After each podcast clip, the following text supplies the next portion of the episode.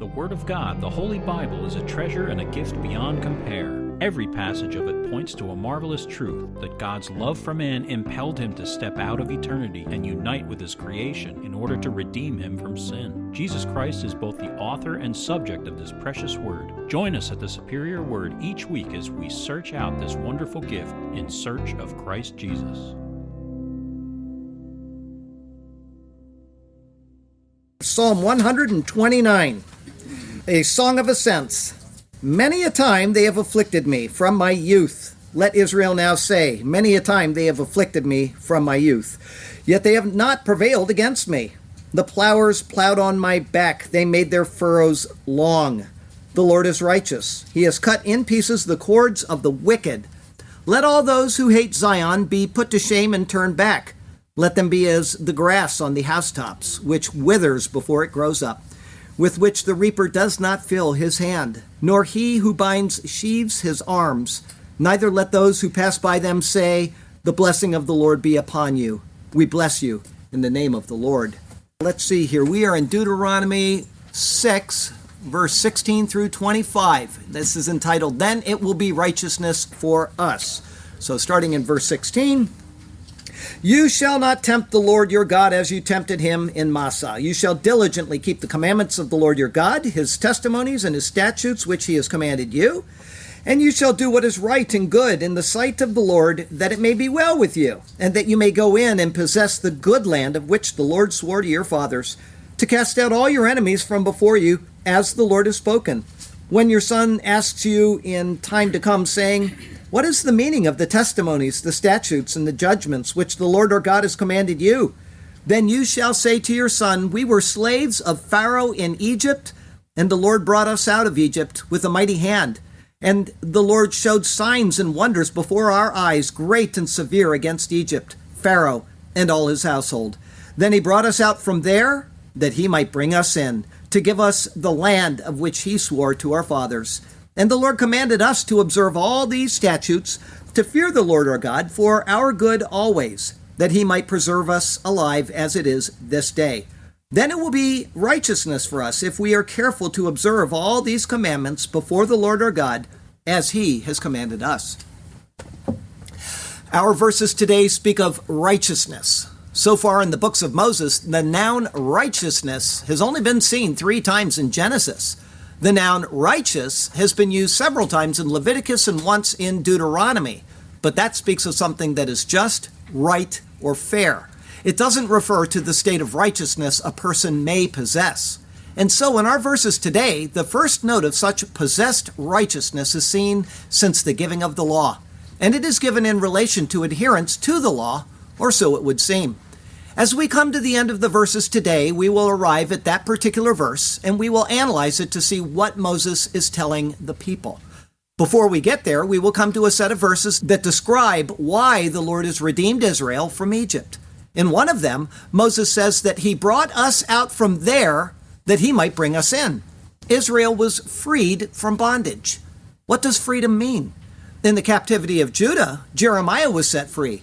He was perceived as no threat to the Babylonians, and he had spoken the word of the Lord to the people, telling the king to surrender to the king of Babylon's princes. Understanding this, Jeremiah was not taken captive, but was given his freedom. Our text verse comes from Jeremiah 40, it is verse 4. See, all the land is before you. Wherever it seems good and convenient for you to go, go there. Unlike these words to Jeremiah, Israel was freed from bondage, but the intent was that it was to then bring them into the land of Canaan. For them, it meant living under the law and all that went along with that. However, for the Christian, we have also been brought out from bondage. Jesus and the apostles say that explicitly. When one is bound in sin, he is in bondage.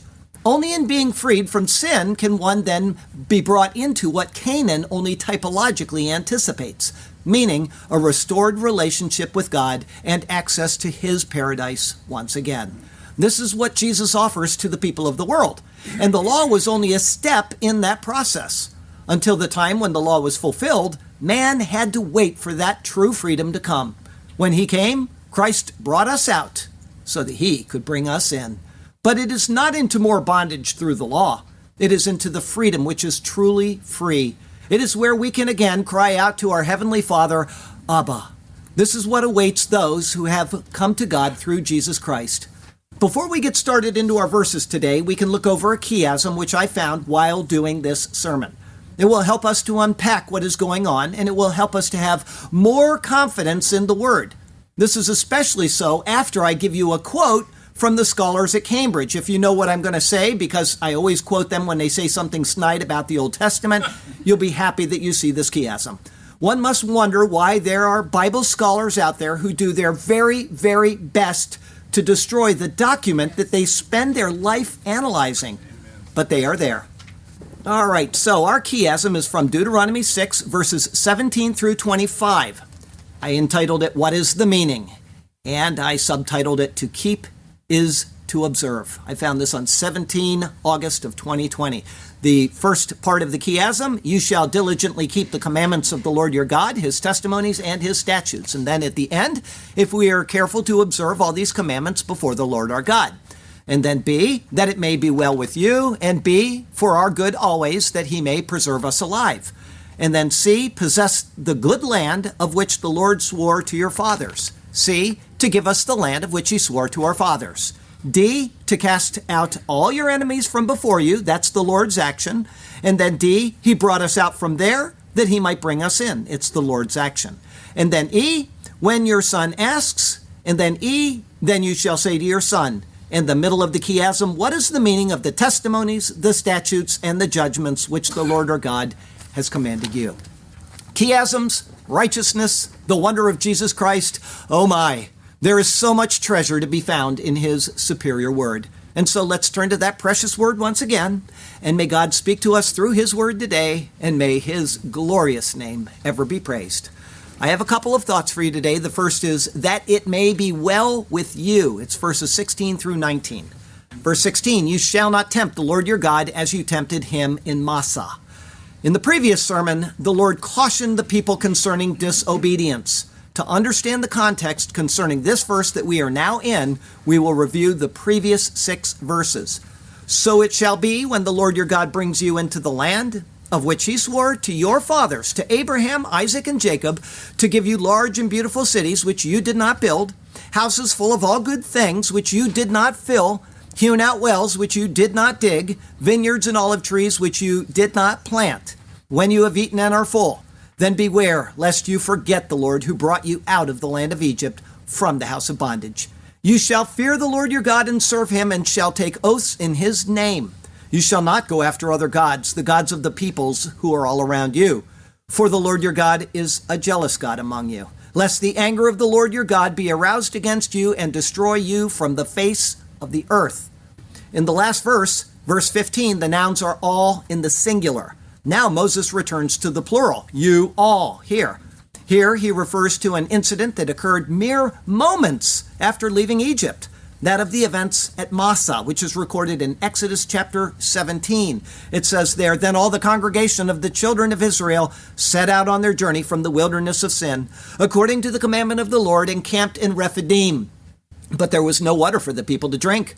Therefore the people contended with Moses and said, Give us water that we may drink.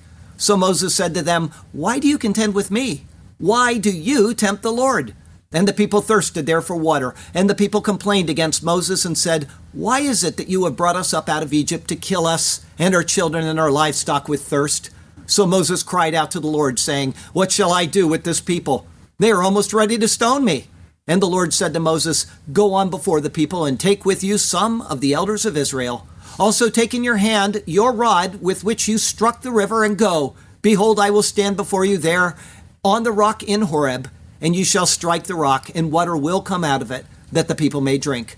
And Moses did so in the sight of the elders of Israel. So he called the name of the place Massah and Meribah, because of the contention of the children of Israel, and because they tempted the Lord, saying, Is the Lord among us or not? The words of this verse in Deuteronomy, translated as tempt and tempted, come from the word nasa. It signifies to put to the test. In 1 Kings and 2 Chronicles, the Queen of Sheba is said to have come to prove Solomon with difficult questions. This is what Israel did. They were brought out of bondage in a magnificent way by the Lord, But as soon as a little hardship arose, the people attempted to prove if he was truly capable of handling things for them. They almost spitefully said, Is the Lord among us or not? Thus the place was named Massah. The word comes from Nasa and it means testing. What Moses is conveying is that by going after other gods, they will arouse the anger of Jehovah. They are to trust in him who is invisible rather than the false gods they could see. It is this verse, Deuteronomy 6 16, that Jesus refers to in Matthew 4 when he was tempted by the devil. Then the devil took him up into the holy city and set him on the pinnacle of the temple and said to him, If you are the Son of God, throw yourself down, for it is written, He shall give his angels charge over you, and in their hands they shall bear you up, lest you dash your foot against a stone. Jesus said to him, It is written again, You shall not tempt the Lord your God. Jesus prevailed by holding fast to the law. This is unlike Israel, who will later be shown to fail in these admonitions from Moses. Where Jesus held to the Lord God alone, Israel went about seeking many gods in their recorded history. As a note concerning this, especially concerning the changes here from the singular to the plural, Cambridge, who I detest, says the following Another interruption by the plural, as if it's something wrong with it. Because of this, because the reference to Massah is hardly relevant to the context, and because the perfect he hath commanded is not yet true of the separate laws, these sentences seem to be a later editorial insertion. The return to the singular at their close is explicable by the attraction of the singular in Deuteronomy 6:18. Cambridge flippantly states that the reference to Massah is hardly relevant to the context. In fact, it is the point of the surrounding context. They then say that these words are a later editorial insertion. This would mean that they are not the words of Moses, and thus not true words of Scripture. And yet, it is of these words that Jesus says, It is written. Further, verse 17 is part of the chiasm that spans the rest of the verses of this passage. Thus, it clearly demonstrates that it is original and not an insertion. What will it be like for people who have authored this commentary when they are brought before the Lord after having said that what is stated here is irrelevant and that they are not His words? If they understand the meaning of the word mercy, they will need a great deal of it for their treatment of this precious and sacred word. Verse 17 You shall diligently keep the commandments of the Lord your God. Shamor tishmerun et mitzvot Yehovah Elohechem keeping, you shall keep the commandments, Jehovah your God. The word translated as you shall keep contains a paragogic nun at the end of it, which is added to express additional emphasis. One might imagine Moses saying, keeping, you shall keep. He is stressing to them the importance of not letting up, but of constant vigilance and holding strictly to the Lord's commandments. Also, this clause begins the chiasm of the passage. It corresponds to the words of verse 25. Included in the stress of keeping his commandments are, verse 17, his testimonies and his statutes which he has commanded you. Here, the words of Moses transition back to the singular in saying commanded you. That will carry on into the next verse. Rather than being later insertions, the instruction, varying between the plural and the singular, shows intent and purpose. If someone was to insert words later, they would certainly follow with the same person and not change it right in the middle of a verse. Concerning the words here, the testimonies and the statutes must be considered as a part of the commandments based on the words which he has commanded you. Though individual ideas, they all fall under the category of commands. The Lord speaks forth the law in various forms, but all that is said is to be equally obeyed and adhered to. Further, verse 18, and you shall do what is right and good in the sight of the Lord. Hayashar be'enei. And you shall do the straight and the good in eyes Jehovah. Here, for the first of seven times in Deuteronomy, Moses uses the word yashar, or right. It means straight, and then it gives the idea of being unwavering on the path. As the Lord's eyes watch the conduct of the person, this is what he's going to look for both a walk on the good path and a straight walk on that same good path. And Moses notes that there is a reason for this. Verse 18 going on, that it may be well with you. Lema'an yatav lak, To end purpose, it may be well with you. One can see the play on words here. When one does the good, good returns to that person. It will be well with him. Moses then explains what that means. Verse 18 going on, and that you may go in and possess the good land. Ubata v'yarashta et haaretz hatova. And you will go and you will inherit the land, the good. Again, the play on words continues. When you do good, good will come to you, and you will inherit the good land. It is this good land which contains houses full of good things, which we just read in verse 11, that will be inherited by you, the one who does good.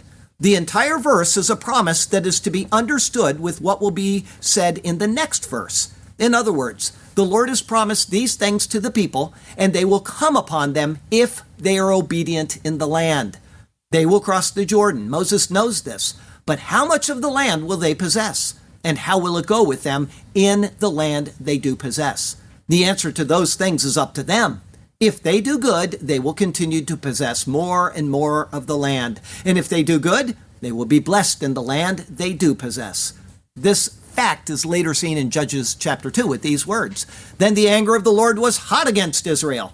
And he said, Because this nation has transgressed my commandment, which I commanded their fathers, and has not heeded my voice, I also will no longer drive out before them any of the nations which Joshua left when he died, so that through them I may test Israel, whether they will keep the ways of the Lord to walk in them as their fathers kept them or not. Therefore, the Lord left those nations without driving them out immediately, nor did he deliver them into the hand of Joshua. The people failed to do the good Moses now speaks of, and possession of the good land is, in part, withheld it is the land, verse 18 continues, of which the Lord swore to your fathers. The Lord swore to the fathers, Abraham, Isaac, and Jacob, that they would possess the land. But the possession of that land is conditional on obedience. The land is theirs and it remains theirs. But owning something and possessing that thing are not the same thing. The Lord has made this clear, and Moses continues to make it clear. Israel's right to inhabit the land is not unconditional. When they do what is proper, the Lord will lead them. Verse 19 to cast out all your enemies from before you, as the Lord has spoken. Moses uses the word hadaf here and in verse 9 4. It signifies to push or to thrust. Further, the verb is infinitive, to the casting out of all your enemies. In other words, the previous verse said that it may be well with you. How will it be well? It will be to the casting out of all your enemies. After they went into the land and after Joshua's death, they forsook the Lord and began to serve the Baals. The natural reaction to this is that it would no longer go well with them, and the casting out of their enemies would cease, just as we saw in Judges 2. With this thought in mind, Moses then returns to the thought of verses 1 and 2. Moses set out to teach Israel the commandment, the statutes, and the judgments. As it is a written record, it is for, as verse 2 says, you, you and your son and your grandson. This then, in turn, goes back to verses 4, 9, and 10. Take what is written and teach it to your children and your grandchildren. It is no good to have a written record that is not conveyed to those it pertains to. Our government is based on a constitution which contains important rights belonging to the people. If they don't know what those rights are, those same rights can be trampled on by the very government which is limited by that constitution. With Israel, there are certain commandments that are to be adhered to. In not adhering to them, it will not go well with the people. And more especially, if the people are not taught those commandments, they cannot be obedient to them. Therefore, it logically follows that it will not go well with them. And so Moses expects that this word would be passed on to the next generation, as we'll see in a moment. This is your righteousness before me when you accept the word that I speak. Nothing else will do, I tell you plainly. It is the same righteousness for the strong and for the weak. No matter what great thing you do before me, if faith doesn't accompany it, such is just waste. The motives behind it I can see, and without faith it is putridity to my taste. But the deeds done by a person of faith are deeds that are pleasing in my sight. Hear the word that to you I saith, such a person's soul before me is upright. Our second thought, he brought us out, that he might bring us in. It's verses 20 through 25. Verse 20 When your son asks you in time to come, saying, Moses presupposes that the children will feel the weight of the law. In this, they will ask the obvious question Dad, why do we have to do all of this stuff? Those kids visiting from Lebanon don't need to do it. The Jebusites don't have to do it. Why do we have to do it? Understanding this, the child asks specific questions. This questioning forms the middle of the chiasm. Verse 20 continues What is the meaning of the testimonies, the statutes, and the judgments which the Lord our God has commanded you? The question here is not the child's words. Rather, Moses is citing the substance of what the child will ask. This is certain because the word you is plural. Otherwise, it would say us. The Greek translation actually says us in order to make it the child's question. But what Moses is doing is saying to the people, What is the meaning of these things the Lord our God has commanded you? Your son is going to ask you about it. He might ask about any particular aspect of this law, and you need to explain to him why we do these things. When he does, Moses continues with verse 21 Then you shall say to your son, to ask a question about something you are required to do implies that it is required. If it is required, then it is, by default, a burden. It may be the most enjoyable thing on the planet for a person to do. Reading, for example. Some people love to read. Well, it says this in the law of Moses. Also, it shall be, when he sits on the throne of his kingdom, that he shall write for himself a copy of this law in a book from the one before the priests, the Levites. And it shall be with him, and he shall read it all the days of his life, that he may learn to fear the Lord his God, and be careful to observe all the words of this law and these statutes, that his heart may not be lifted above his brethren, that he may not turn aside from the commandment to the right hand or to the left, and that he may prolong his days in his kingdom, he and his children in the midst of Israel. That is a law. That is not negotiable. He must do what is written right there. The king may enjoy reading more than eating durian. He may do it constantly, but this is a law. He must do it. Today, he's terribly pressed for time. He is irritable. His wife is nagging him. His children are not being good little princes and princesses. What is his favorite thing to do has today become a burden. If eating durian every day were a part of the law, and everyone loves durian as we know, it would still be a burden when someone had a bad stomach. There would also be a burden when durian got so expensive that it caused difficulty on the family finances. But the law is the law. What is good, no matter how good it is, when it is a law, will naturally be a burden at some point. We all know this when it comes to speed limits, some more than others. Again, as we have cited in many Deuteronomy sermons already, Paul speaks of just this from Romans 7 For I delight in the law of God according to the inward man. But I see another law in my members, warring against the law of my mind, and bringing me into captivity to the law of sin which is in my members. Now think of the king. He is required to read that scroll every day of his life.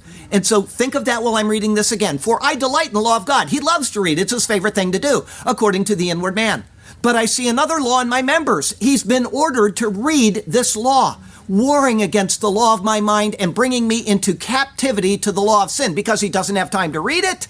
He is now sinning against the Lord his God. Does everybody see what's going on? Which is in my members. Oh, wretched man that I am, who will deliver me from this body of death? I thank God through Jesus Christ our Lord, who takes away the law. If you don't know why I'm stressing that right now, you're watching this sermon, I'd like you to watch our opening comments from Jim today. Okay, everybody got that? If you were watching the sermon online and you don't know why I'm stressing this, watch his opening comments. His words are true even when we not only delight in the law, but they are true when we delight in some particular aspect of the law that we absolutely love normally. I literally love to have Saturdays off. Thank God for the Sabbath. But today, the Sabbath has become really problematic for me, and here's why.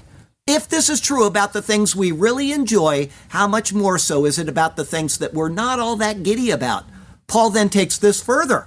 We may be good and fine with the law because it restrains people who are otherwise out of control. We read this in 1 Timothy 1 8 through 11. But we know that the law is good if one uses it lawfully, knowing this that the law is not made for a righteous person, but for the lawless and insubordinate, for the ungodly and for sinners, for the unholy and profane, for murderers of fathers and murderers of mothers, for manslayers, for fornicators, for sodomites, for kidnappers, for liars, for perjurers, and if there is any other thing that is contrary to sound doctrine, according to the glorious gospel of the blessed God which was committed to my trust. We may say, Boy, do I agree with the law. Otherwise, Tom next door would be driving 100 miles an hour down the road with all these kids playing on it. The 10 mile an hour speed limit makes us happy on account of someone else's tendencies. However, an infraction of the law is an infraction of the law. Anyone who has to drive 10 miles per hour knows how hard it is to not go 11. I can assure you of this. But the cop on the corner does not care if you tried to do 10. The ticket says that you did 11. Because this is so, and because your child is going to ask about the burden of the law, Moses tells them why the law, which they don't understand, is so good. And he does it by taking them back to their past, beginning with verse 21 going on. We were slaves of Pharaoh in Egypt. Son, you can't even imagine. We were under a yoke. We were crushed. We were bound in chains. It was hot. It was tiring. There was no relief. We were used up and cast aside. And more. We were slaves of Pharaoh. He ruled our bodies. He had us cast our boys into the Nile, and he took our women for himself. And more. This was Egypt. We were in a land not our own. We had no property rights. What we grew was taken from us. There was always lack, heat, want, and anguish. This was our state. Son, Egypt means double distress, and you simply cannot imagine how true that was. Now I want you to think before I go on of your life before Christ and the sin that you bore. Think of the parallel there, the bondage and burden you were under. Verse 21 Then the Lord brought us out of Egypt with a mighty hand. Son, you cannot see him, but he is there. We couldn't redeem ourselves. Pharaoh had an army, chariots, weapons, and food to sustain them. We had nothing. The impossibility of our situation extended in all directions and into the future. We were without hope except in the promise to our fathers from the Lord we could not see. But even though we cannot see him, we saw the things he did, things that I never imagined nor mind could ever conceive. The Lord did these things for us to redeem us as a people prepared for himself. Again, think of your life before Christ.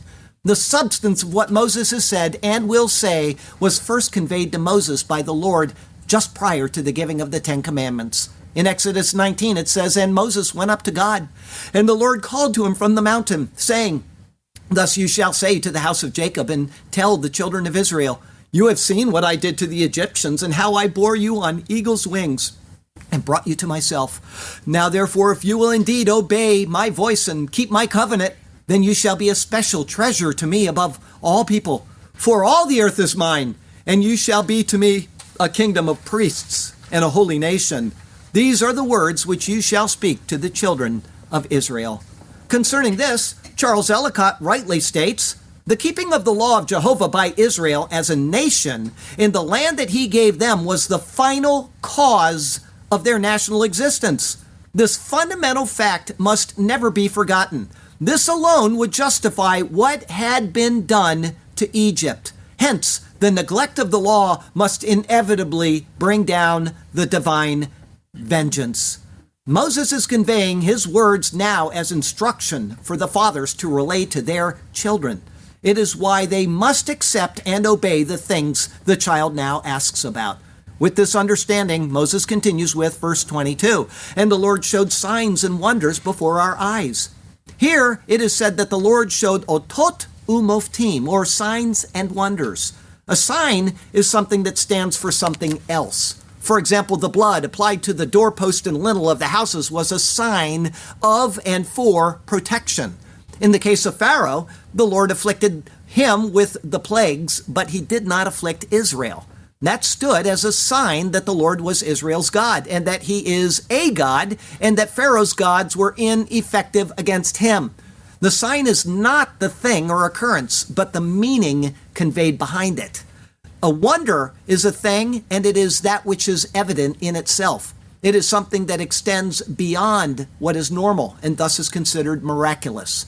When it is done, it is to be attributed to the Lord because there was no other explanation for it to occur. Son, these things happened before our eyes. Our fathers beheld them, and the events were recorded for us to read and believe.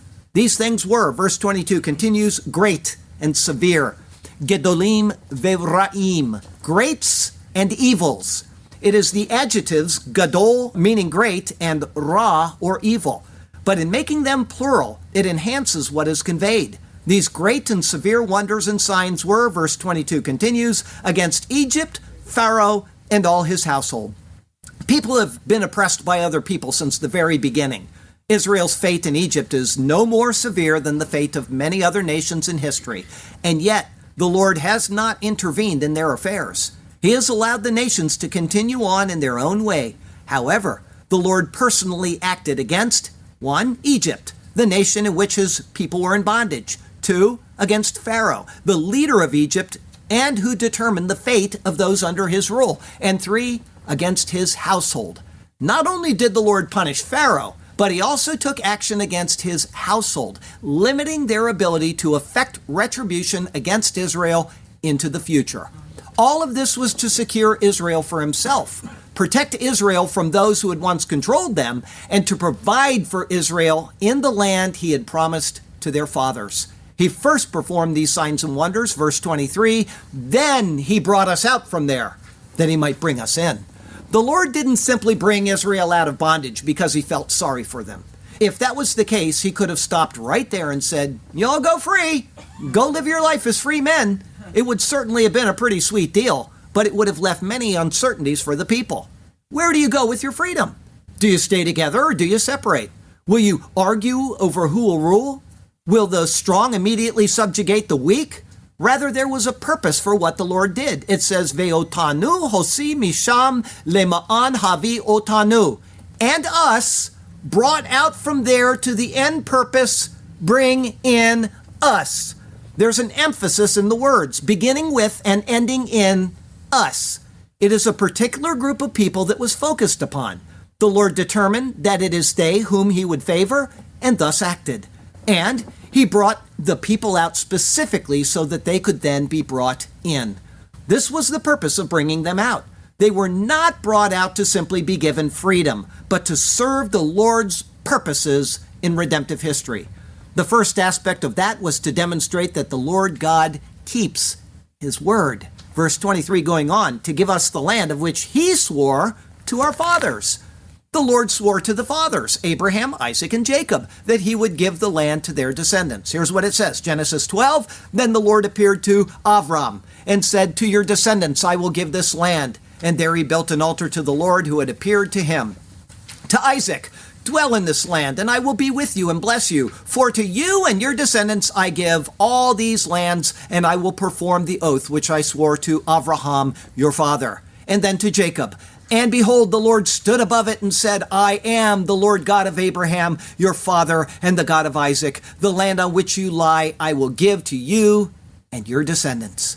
The Lord spoke, and the Lord fulfilled his promise. This is what is to be conveyed to the children when the question is asked, Why do we do these things? Well, son, here's why. The Lord swore that he would give this land to us. When we were in bondage, he fulfilled that promise by redeeming us from it and bringing us into this land. Verse 24 And the Lord commanded us to observe all these statutes, to fear the Lord our God for our good always, that he might preserve us alive as it is this day. This is the second aspect of why he did this. It wasn't just to prove that the Lord keeps his word to the fathers in giving them the land, but that he might also preserve them in the land, which is another aspect of the promise. In Genesis 13 15, Exodus 32, verse 13, and elsewhere, the land was not only said to be given to the descendants, but that it was to be forever. One can, and indeed many will, debate what forever means but as long as these descendants of Israel are preserved, which means even until this day in human history, the promise must stand. And so the law, meaning the observance of all of these statutes, was given to direct the people, keep them united, and preserve them as a people.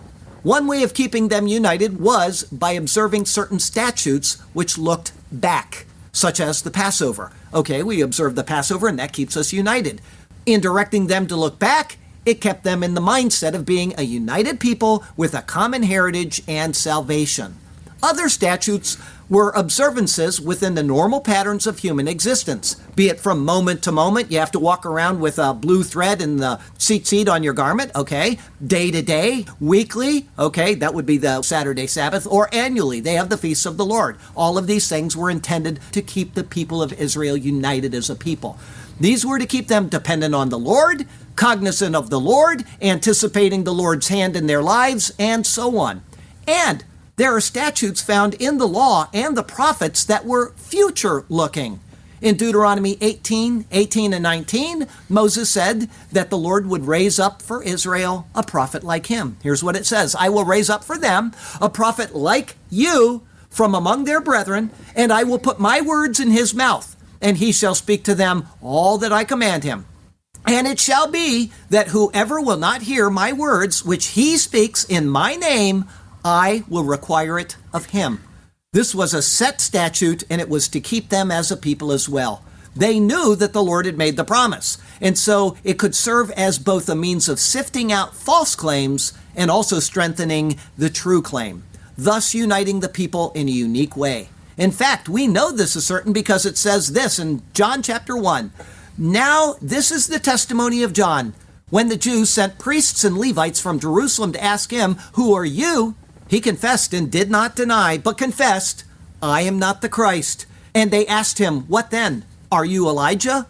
He said, I am not. Are you the prophet? And he answered, No. The people in asking these questions were being obedient to the words of the law. In observing all such statutes, they would demonstrate a fear of the Lord their God, meaning a reverential fear of Him. And this would be for their good, as long as they maintained that state. Understanding this, it is what the fathers were to tell their sons.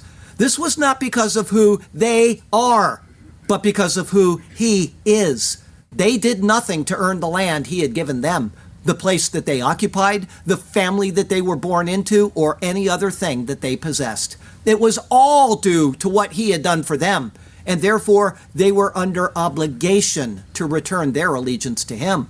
The father was then to finish this thought saying, Kehayom Hazeh, as the day, the this. The implication is that they were still in the land because of the Lord.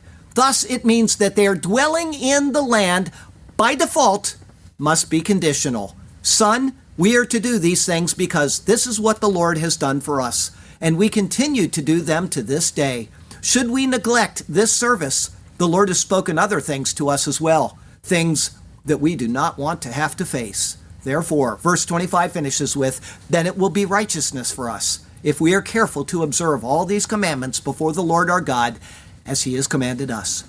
The word of Moses speaks of their righteousness and their faithful observance of all of these commandments. It is the same word which was used for the first time in Scripture way back in Genesis 15. And behold, the word of the Lord came to him, saying, This one shall not be your heir but one who will come from your own body shall be your heir. Then he brought him outside and said, Look now toward heaven and count the stars if you are able to number them. And he said to him, So shall your descendants be.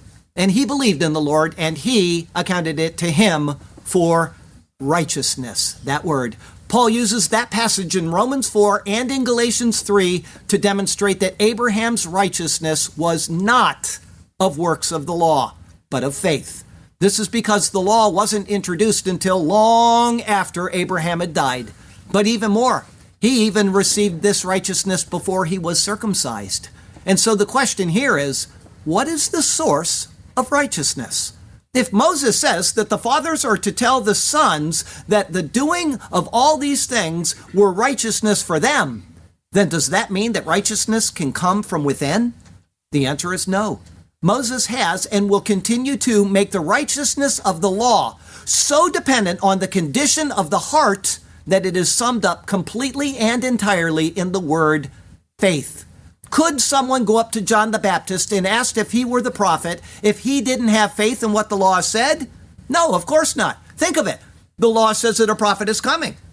And they walk up to John the Baptist and they say, Are you the prophet? Well, if he didn't believe in the law, then why would he ask the question? It would be irrelevant. And John the Baptist wouldn't have said, No, I'm not. He would have said, Well, the law is nothing. You know, I'm just a guy out here in the wilderness baptizing. The very fact that that is in there shows that the law is a law of faith. In fact, it is solely by faith in what the Lord said concerning the matter that anyone would even assume someone could be the prophet. But that is true then with the entire law. One must have faith that it's from God in order to believe that they are pleasing the Lord by doing the things He instructs. If it's just a body written by men, then it doesn't matter. If this is not so, then the observance of the law becomes a self based righteousness, exactly what the Pharisees trusted in. Instead of, I am doing these things to please the Lord and to be pleasing to the Lord, their attitude was, I am doing these things because the Lord is pleased with me. They looked first to their own righteousness and how they could exalt themselves in the eyes of men even more through the law. But the true Israelite looked to what the Lord had done for them despite themselves. They were in bondage, he set them free. They were lowly, he exalted them. They had no home, he gave them the land. Whether under law or not, what pleases the Lord is faith first and only then working out that faith in whatever manner the Lord has prescribed. We know this is true because David delighted in the law of the Lord, and yet he is shown to have failed in the works of the law. It wasn't the battles he won, it wasn't the sacrifices at the temple that he offered, and it wasn't the wealth he amassed that the Lord was pleased with. Rather, it was his complete dependence upon the Lord despite all of those things. From his time as a shepherd boy in Bethlehem to his reigning as king over all of Israel, he was a man after God's own heart because his heart followed after God. The same is true with all of the greats of the Bible. They are not remembered for the things they did, except as how those things were in relation to, meaning products of, their faith. As I sat typing this sermon on August 17th, 2020, it was the day after the first sermon in our short break from Deuteronomy. The week after that, we introduced David into the narrative and how exciting it was to prepare for that. But the reason wasn't because he was going to go and slay a giant, showing how great he is. Rather, it is because he was going to trust in the Lord, despite how insignificant he is. It is the honor of the Lord, faith in his hand of providence, and a surety that the honor of the Lord is what is needed to win the battle that set David apart from all of the other men of Israel. And in the typology of those sermons, we saw that he was only prefiguring a far greater figure in the redemptive narrative, our Lord Jesus. It is he who not only defeated the enemy of God, but he did so without ever sinning in the process. David was just a shadowy type of what was to come in Christ. Now, with Christ's having come, we have so much more than those under the law had. We have the fulfillment of this law in every single detail in the person of Jesus Christ. And so we do not have to bear our fruit of the righteousness we possess by doing deeds of the law. Rather, the fruits of righteousness for Christians are displayed in our ongoing faith in what Christ did under the law and in how we then live our lives in accord with that. And so let us bear fruit to God in this manner and to his glory. But in order to do so, we must first be true Christians. Have you met the standard? What sets you apart from the world as a Christian? Christ came to bring you out so that he might bring you in. You are sold as a slave, and he has come to give you freedom as a son. Let's make sure you have that right first. The gospel is very simple Christ died for our sins, Christ was buried, Christ rose again. The first part means if you accept that premise that you are a sinner, because he's not going to die for your sins if you're not a sinner. Christ died for our sins means that all have sinned and all fall short of the glory of God. And the gospel is that Christ died to take care of that sin debt that you owe before God. Christ was buried, meaning he was really dead. He didn't swoon. He wasn't just, you know, in a uh, coma or something like that. He really died. And then he came out of the grave, proving that he had no sin, because the wages of sin is death. He had no sin because if he did, he'd still be in the grave to this day, just like all the other religious leaders of the world. Pick one of them, he's still in his grave. You can go over there and dig him up right now. Okay? But Christ didn't. He rose because it was impossible for death to hold him. And that does another thing. It's not just that it proves that he was sinless, but it also proves that he is God. Only God is without sin. And so he is God. He is the God man. That is the gospel of your salvation. And the way you appropriate that is calling on the name of the Lord and believing in your heart that God raised him from the dead. If you do that, salvation has come to your home. All right? And from there, I would hope that you would go out and tell other people about it because they're just as lost as you were until you accepted that gospel. Our closing verse comes from Philippians 3, it's verses 7 through 11. But what things were gained to me, these things I have counted loss for Christ. Yet indeed I also count all things loss for the excellence of the knowledge of Christ Jesus my Lord, for whom I have suffered the loss of all things, and count them as rubbish, that I may gain Christ, and be found in him, not having my own righteousness, which is from the law, but that which is through faith in Christ, the righteousness which is from God by faith that I may know him and the power of his resurrection and the fellowship of his sufferings, being conformed to his death, if by any means I may attain to the resurrection from the dead. Next week is Deuteronomy 7. It's verses 1 through 8. There's some fun stuff in this sermon, at least for me. I really enjoyed it. Why did the Lord these things do? It's entitled Because the Lord Loves You. That'll be our 26th Deuteronomy sermon. And I'll tell you that the Lord has you exactly where He wants you. He has a good plan and a purpose for you, but He also has expectations of you as He prepares you for entrance into His land of promise. And so follow Him and trust Him, and He will do marvelous things for you and through you. Okay? Before we have our poem and take the Lord's Supper, I have a question to ask you. This is going to be incredibly easy for those who have paid attention in this class, okay, or in this church. Now, you have a choice. You can either ride on a Maserati or we have added in an F 35. I'll take you on a, a, flight around Sarasota really quickly, and it's really quick. Uh, this came from Chuck when we were at the Air Force Museum, and here he is. He gets to maybe win a, a flight with me on the F 35. So, very simple question What is the basis for the term chiasm? We have a chiasm in here. What is the basis for it? Why do we call it a chiasm? I've said this several times. Nobody knows. The main purpose. No, the basis. Where did the word come from? Chiasm. Okay. It makes the shape of an X, right? You saw that?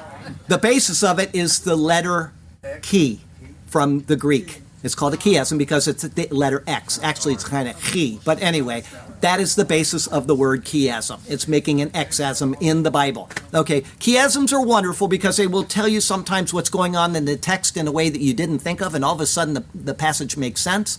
They also do great things in disputing or overriding the stupidity of people like Cambridge who say, well, that's not in the original. Of course it is because the chiasm is there and that wasn't put in later. That's a part of what was originally written. Can you imagine having that and then saying, oh, that was added later? Who would go back and undo everything just to put in a chiasm that nobody saw for 3,000 years? It, it's not even going to happen. So there are all kinds of good reasons for chiasms, okay? That is a couple of them right there. But it comes from the Greek letter chi or X, okay? Got a poem for you. Nobody got it right. I, you know, I'm going to take this out and I'm going to fly over everybody's house today. I'm just going whoa. Yeah, I got a 50 caliber on that too. I'll blow up some things. All right, here we go. Then it will be righteousness for us. You shall not tempt the Lord your God as you tempted him in Massah. You shall diligently keep the commandments, so you shall do. Of the Lord your God, his testimonies and his statutes, which he has commanded you. And you shall do what is right and good in the sight of the Lord, that it may be well with you, and that you may go in and possess the good land of which the Lord swore to your fathers, his personal token, to cast out all your enemies from before you, as the Lord has spoken. When your son asks you in time to come, saying, When these words to you he is relaying, What is the meaning of the testimonies, the statutes, and the judgments too, which the Lord our God has commanded you? Then you shall say to your son, We were slaves of Pharaoh in Egypt, and the Lord brought us out of Egypt with a mighty hand. And the Lord showed signs and wonders before our eyes, great and severe against Egypt, Pharaoh, and all his household his deeds were gloriously grand. Then he brought us out from there that he might bring us in, to give us the land of which he swore to our fathers for all our days. And the Lord commanded us to observe all these statutes, to fear the Lord our God for our good always, that he might preserve us alive as it is this day. Then it will be righteousness for us. Yes, it will be a plus. If we are careful to observe all these commandments before the Lord our God, as he has commanded us. Lord God, turn our hearts to be obedient to your word. Give us wisdom to be ever faithful to you. May we carefully heed each thing we have heard. Yes, Lord God, may our hearts be faithful and true. And we shall be content and satisfied in you alone. We will follow you as we sing our songs of praise. Hallelujah to you, to us, your path you have shown. Hallelujah. We shall sing to you for all of our days. Hallelujah and amen. Heavenly Father, thank you for this passage. Every time we go to a, a, sermon in your word, it always comes out to be something exciting. There's so much wonder and delight in your word. We've got all kinds of patterns that show us the integrity of the word. We've got all kinds of subtle hints of your hand guiding people in ways that we can't even comprehend. You've got warnings to us to be obedient to your word and to follow you and to pursue you. And Lord, help us to do so. You did bring us out so that you could bring us in. And earlier, Jim asked, I don't know why he left us behind once he saved us. Well, the answer is right there in the text.